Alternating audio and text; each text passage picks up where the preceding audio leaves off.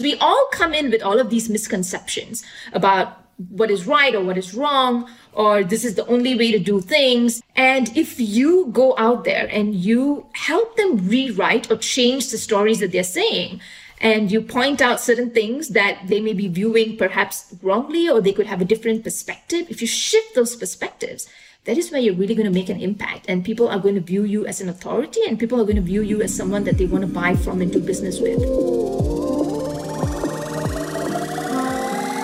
Plug into the minds of the world's cutting edge innovators, visionaries, and thought leaders who are rewriting the rules of sales and success. It's your time to make an impact. I am your host, Jason Mark Campbell, and this is the Selling with Love podcast. Hi there, listeners of the Selling with Love podcast. This is your host, Jason Mark Campbell. I'm running a little competition as we're trying to get more people to discover this podcast and the work that inspires those to sell with love more. And the best way to do this is to leave reviews, both on Spotify and on Apple Podcast. And for those of you who leave a review when listening to this episode, I would ask you to take a screenshot of your review and send it to me at jason at jasonmarkcampbell.com. And in doing so, I'm going to give you a set of meditations that you can use to get into the state of selling with love. Whether it's connecting with your buyer, affirmations before making calls, or any kind of outreach, these will empower you to be feeling powerful and to be able to do it from a place of love. It is a reward for supporting the show, being a loyal listener, and of course, being able to give more to my amazing audience. Thank you for always showing up, listening, and being inspired by the amazing guests that I get to interview and I get to share their message with you. So, again, just leave a review. Take a screenshot of the review. This can be done on Spotify or on Apple Podcasts and email it directly to me, jason at jasonmarkcampbell.com. Thank you. And now, let's get started with our episode. Hi, everyone. Welcome back to the Selling with Love podcast. This is your host, Jason Mark Campbell. And oh, I so love the journey of discovering the next speaker on the show today because I was on Amazon looking for great ideas, looking for great books, and this book stood out amongst all others called Selling the Intangible Turning Your Knowledge into Income, Generate Predictable Profits, Build a Wildly Successful Digital Product Business. I'm like, that seems very relevant to me and for most of my listeners to this podcast. So I started doing some research and I discovered that the author of this book is Meera Kothand. And she's actually the creator of Create Planners. She has a business, meerakothand.com, and she's been listed as one of the top 100 sites for solopreneurs three years in a row since 2017. She's an author of multiple books, all helping small businesses that have knowledge they want to share with the masses as coaches, consultants, and small business owners. I'm like, we need to share this knowledge on the podcast. And I'm so excited that she's here. She has taught over 100,000 students and readers. She's given them confidence on building super fans, selling out their digital products without that sleaze cringe. So they build a community that's obsessed with what they're offering. This is right aligned with selling with love. And I'm so excited that she's here. Meera, welcome. Thank you so much, Jason. there was some introduction, and yeah, thank you for that. I'm really glad you reached out and that we're having this conversation. Absolutely. And, you know, I feel like you have a background in at least copywriting. Like it sounds like your writing is amazing from the way you've just captured attention. You have several books called like The One Hour Content Plan, Your First 100, and The Blog Startup. So tell us about your journey. Like, have you studied writing? Is this where you started? Like, how did this journey begin? Oh, gosh, no. I'm not a copywriter. I think we all do copy in our work. That's something that we have to acknowledge, whether we like it or not. But no, I'm not trained or anything of that sort. I really came into this by accident. I was doing marketing back in my corporate job. And I took a little bit of a break when I went to have my daughter, and I had a bit of a health scare that I had to get sorted out. So I was going through treatments and stuff like that. And I couldn't go back to work. So I was at home wondering, and I had a choice, you know, do something or do nothing. And I actually started a marketing blog, just really writing about things that I felt people were not really addressing, where I felt there were gaps in content out there. I kind of organically started growing an audience, and people were reaching out to me and asking me whether I was taking clients. And I think that's pretty much how my journey began. So I'm the last person who should have become an entrepreneur because for me, in the way that my family background and all of that, the road to success, so called, was paved with like good grades, college degree, a solid corporate job, nothing of the sort. But I mean, one thing is in what you've shared, your observation is right. Writing is something that I've always leaned into since very young. And yeah, so writing books on Amazon, self publishing was just a natural next step for me. Well, this is amazing. And I think it actually opens up for a lot of my listeners who might think this could be out of reach and thinking about how you've accidentally started and looking at where you are now. First off, I'm going to tell everybody here you're going to want to go to the website that I'm going to put in the show notes here, meerakothand.com, because you will land on our website and it speaks to you. It speaks to your problems. It speaks to the gaps that you probably face as you're trying to build your business. Maybe you're making your first sales. Maybe you're trying to write your first book, but it speaks so beautifully and I just have such an appreciation for beautiful direct response, beautiful marketing, beautiful sales, which brings me to the core of what we're talking about here. So, in the book Selling the Intangible, you're really helping people that might have an idea and they want to turn it into a business, an online business, but you spoke about those gaps, right? What have you noticed that got you motivated to put together this knowledge, the gaps that you were seeing that probably frustrated you when you started? I think there are so many, but maybe one of the biggest thing that I'll talk about as it relates to the book Selling the Intangible is that we are very focused on formats. And then what I mean by formats is we are very quick to jump into, I want to create a membership, I want to create a course, I want to create something. But we are not really talking about the outcome or the transformation that we want our reader to walk away with or our audience to walk away with.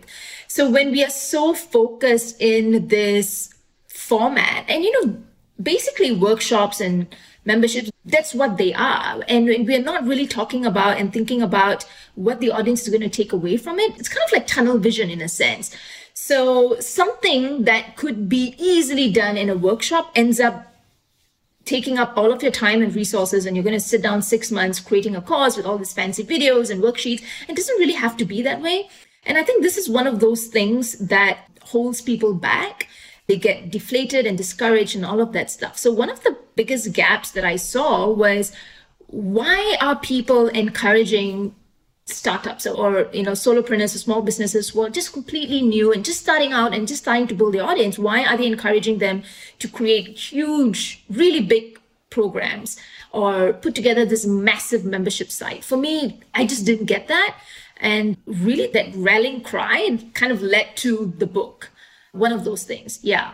Yeah, I often see there's so much information out there. And when you're just getting started, it's almost like I have to do everything. It has to be done perfect. And I'm always trying to see, like, from one person's perspective, they're telling me to do this, someone else is trying to do that. And it kind of feels overwhelming and you kind of feel paralyzed. So, in your case, you're talking about outcomes. What are some of the first steps then we should be doing that takes away all of that complexity and focuses on the core of what value we want to deliver? Yeah. So, you know, going back to the basics, I would always say validate. When we talk about validation, this is where people get a little bit freaked out or a little bit apprehensive because they say that, okay, I don't have an audience to survey. So then what am I going to do? Where am I going to go and get feedback? And there is actually a wealth of knowledge that's out there if you're willing to spend the time, if you're willing to lurk around a little bit. Like for me, I'm a huge lurker in Facebook groups.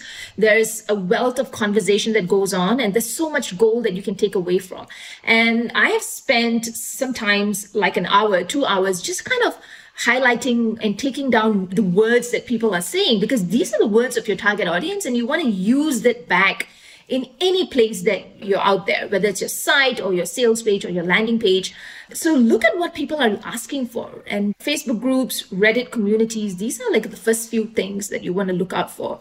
I would also suggest looking at Udemy, for instance, because people are there buying programs.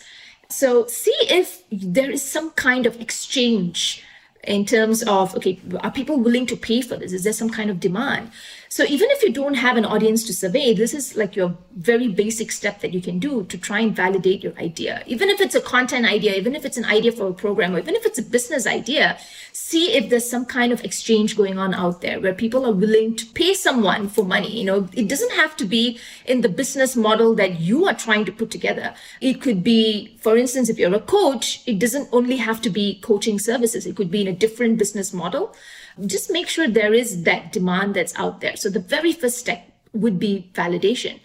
If you're looking at it from a larger sense in terms of starting up a business, then one of those first few things that you want to do, yes, validate it, but also think about your home base, which is your email list. Like I'm a huge, huge fan of building an email list.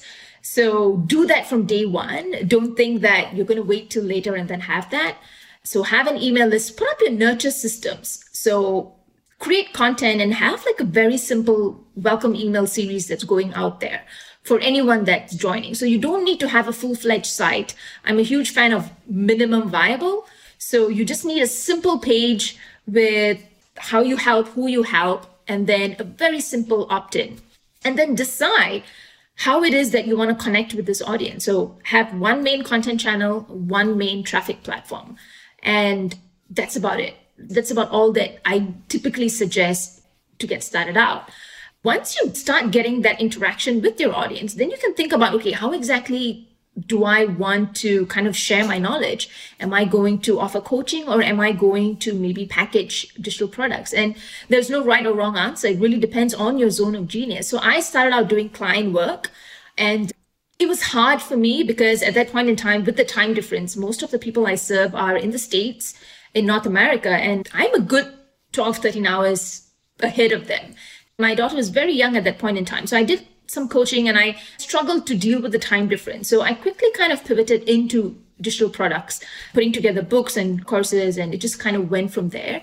But what I would say is don't be swayed into any type of business model. Figure out what really makes you happy and where you feel you can deliver that transformation to your audience in the best way possible. You know, there are so many people that I've worked with who could have easily just done packaged courses and programs and stuff like that, but they willingly want to work with people one on one because that's where they show up their best. So basically, do you and see what fits you best. For everybody listening, you'll probably be able to go back a few minutes and re listen to exactly what you heard because that was the blueprint. That was literally a blueprint of what are the priorities you can focus on to get yourself started. And Meera, I did want to have you expand on one element that I've heard before, and I think it needs to be emphasized. I know for me, it's something that I've personally neglected, and I sometimes kick myself because I know better and I feel like you going to emphasize it is going to kick my butt a little stronger. Let's talk about how important the email list is and why that is. Oh, gosh, yes. You know, coming back to a question on gaps, this is one of those things where I really started talking about email content. People were basically asking, what type of emails do you send to your list? Should you even sell in your nurture sequence, your nurture series? Should you have a welcome email series if you have no product? Like these are the things that I answered, and maybe I'll talk a little bit about them. An email list is extremely important, and a lot of people have this misconception that it's something that they can get to later on after they have been in business for a year or something of that sort. Or even if they start an email list and they start getting people on their list, they have this conception that, you know, let me get to a thousand people before I send emails. But here's the thing the people on your list don't know that they are one in thousand or one in hundred or anything of that sort. They signed up because they want to hear from you. This is the main thing. Something on your site or on your landing page or wherever they may have heard you spoke to them and they want to know more and they have a pain point that they kind of resonate with whatever you're speaking on. And that's the reason they signed up. So, one of the things that I always suggest people do is have a nurture sequence, like a very, very simple, minimum viable, I would say three to five emails. And you don't have to have anything for sale in that sequence, even if you have no product or anything of that sort, it's perfectly fine. But you still want to kind of roll out the red carpet the moment someone joins your list. Because when you do that, immediately, the first and this is really based on research, the first 48 hours is when people are the most engaged with your brand. They are aware of your brand name, you know, it's really up there in their minds. So when you are popping up in their inbox in this 48 hours and they see your name again and again, this is where it's going to kind of register. So you want to do that. You don't want to show up a month later and then say, Hey, remember me? You signed up. You don't want to do that. You know, you want to be in their inbox in that first 36 to 48 hours which is why I do my email series in the way that I do. I always do the first three emails back to back. And after that, I kind of space it out. And one of those questions people ask is, okay, then what do I put in the sequence? What do I say? You know, for me, it's not about tips or it's not about how to. Because if you think about it, more and more, everyone is talking about how to, everyone is giving tips.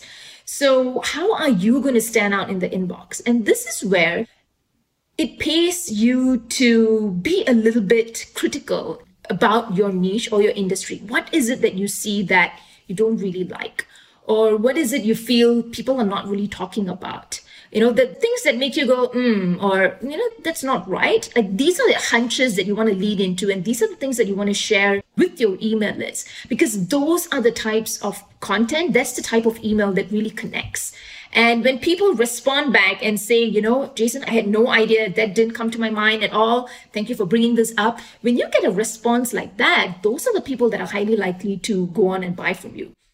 So for me, I feel that if you really want to be selling your knowledge in a sense, then you have to be willing to change the stories that your potential clients are telling about themselves. Because we all come in with all of these misconceptions about what is right or what is wrong, or this is the only way to do things, you know, things that we see in the space.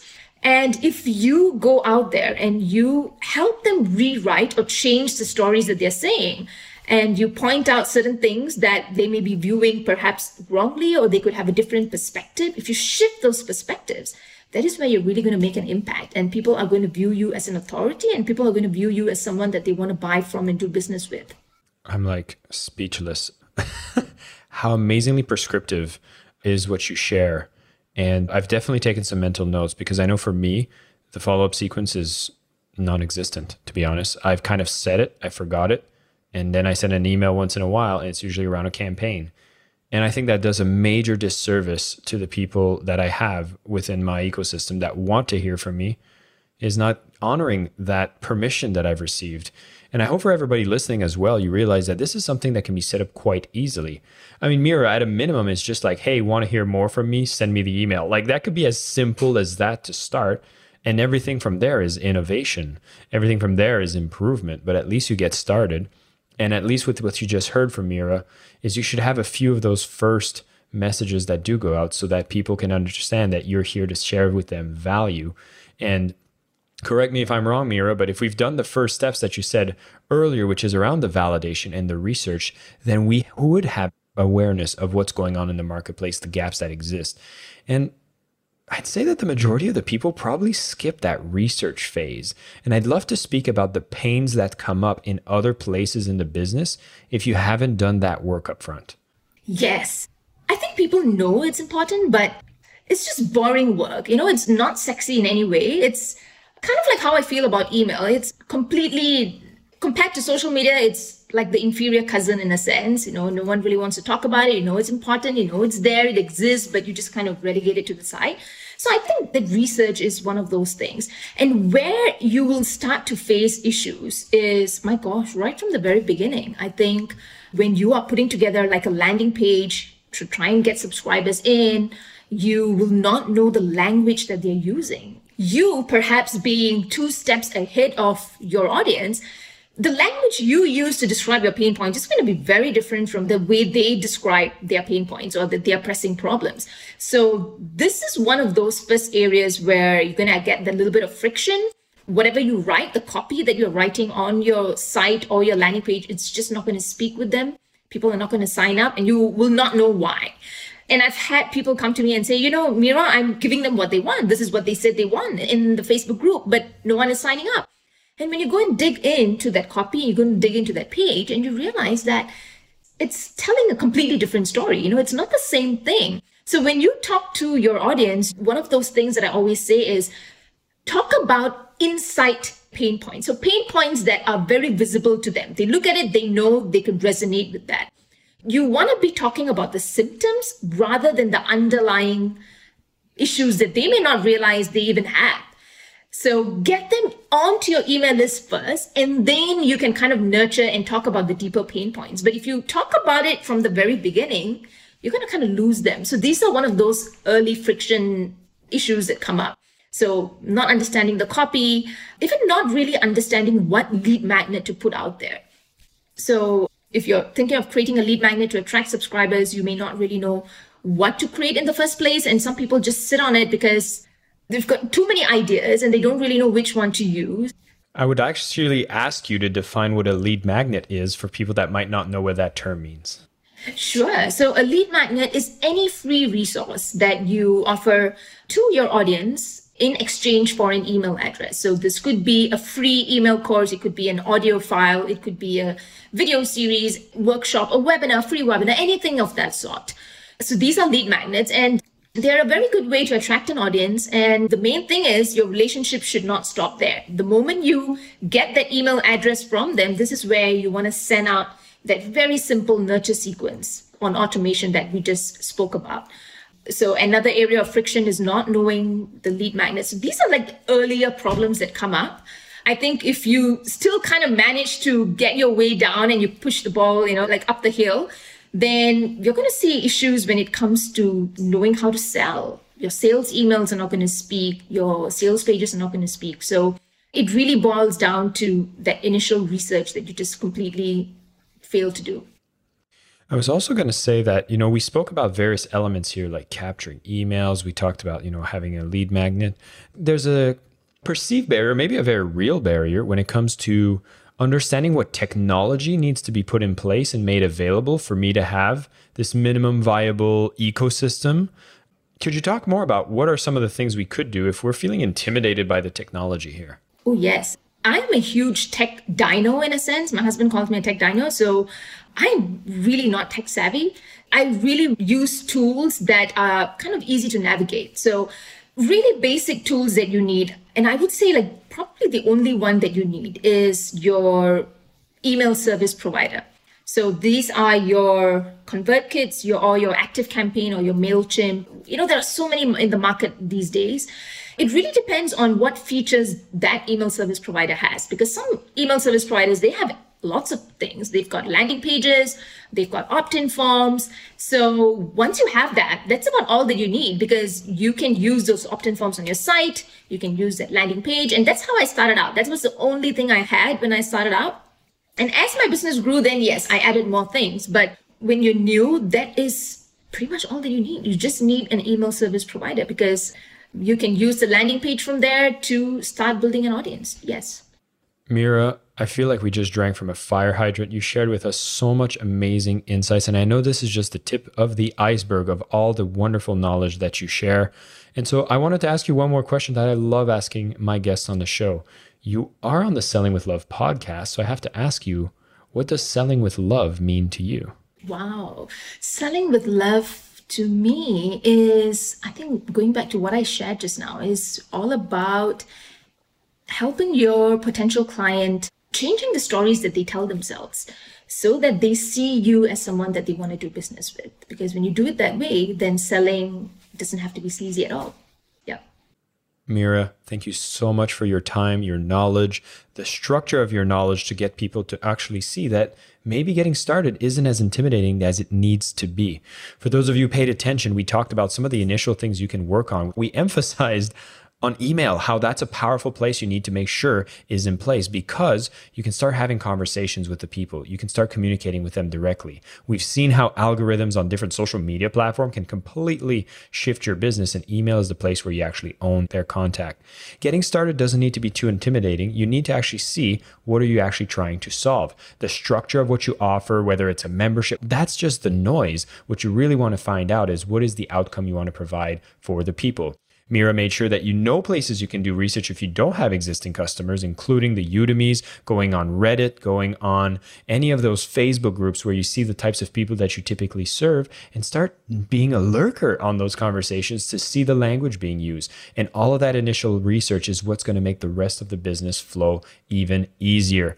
I love this tip that you talked about when it is email people come in and get this lead magnet, can actually sign up to receive something from you for free and then be on your email list, have at least two or three emails going out right from the beginning that speaks about something that is known in your industry and you give it a unique take. For me, that's one of the biggest takeaways I can apply right now. And for those who are intimidated with the technology, know that you can get started with something like MailChimp, which I know is one of the simplest ones to use. Some others were suggested as well, but I would suggest for everyone to pick up a copy of Selling the Intangible, turn your knowledge into income, generate predictable profits, and build a widely successful digital product business.